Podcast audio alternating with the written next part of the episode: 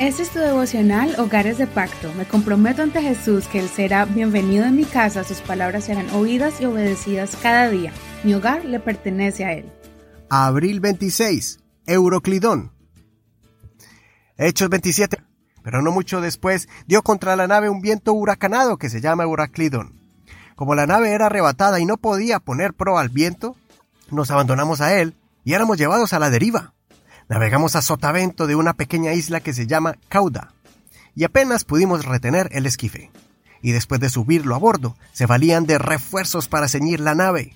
Pero temiendo encallar en Sirte, bajaron velas y se dejaban llevar así.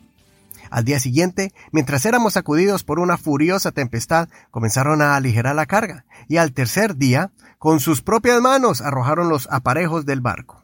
Como no aparecían ni el sol ni las estrellas por muchos días, y nos sobrevenía una tempestad no pequeña, íbamos perdiendo ya toda esperanza de salvarnos. Entonces, como hacía mucho que no comíamos, Pablo se puso de pie en medio de ellos y dijo, Oh señores, debían haberme escuchado y no haber partido de Creta para evitar este daño y pérdida.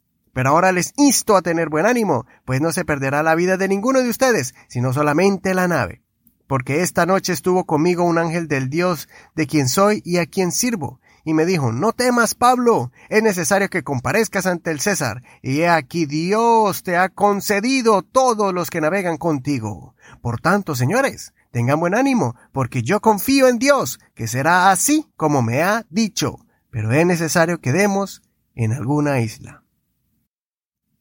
El escritor del libro de los Hechos, que es Lucas, es un gran escritor.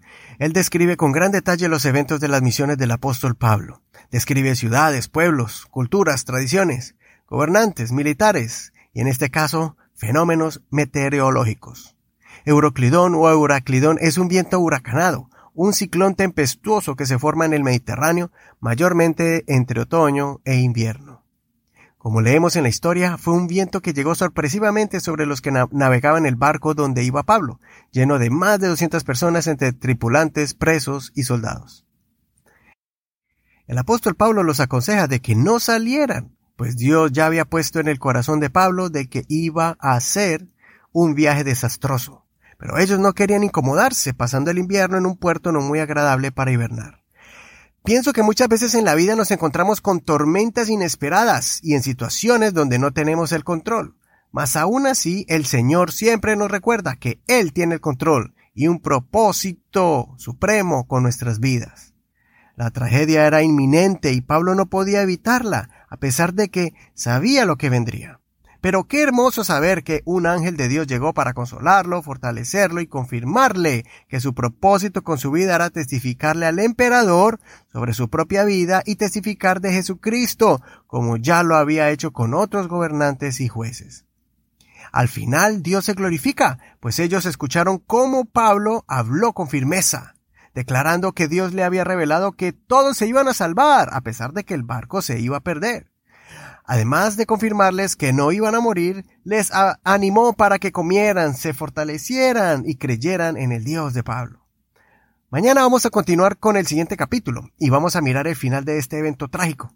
Pero por hoy espero que estés convencido de cómo Dios envía a sus ángeles para consolarnos y protegernos, aunque nos encontremos en medio del ojo del huracán y aunque veamos que viene destrucción, el Señor guardará nuestra integridad física y mayormente nuestras almas.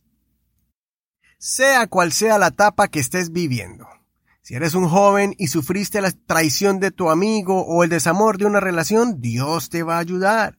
Si esa tormenta es un conflicto con tu pareja, créeme que el Señor puede transformar esos corazones, aunque el conflicto parece que te ahoga. Recuerda que la tormenta que estás viviendo con ese hijo rebelde, Dios va a glorificarse allí, siempre y cuando no dejes de creer y de luchar de rodillas, pero confiando que Dios va a hacer la obra. No temas ni desmayes.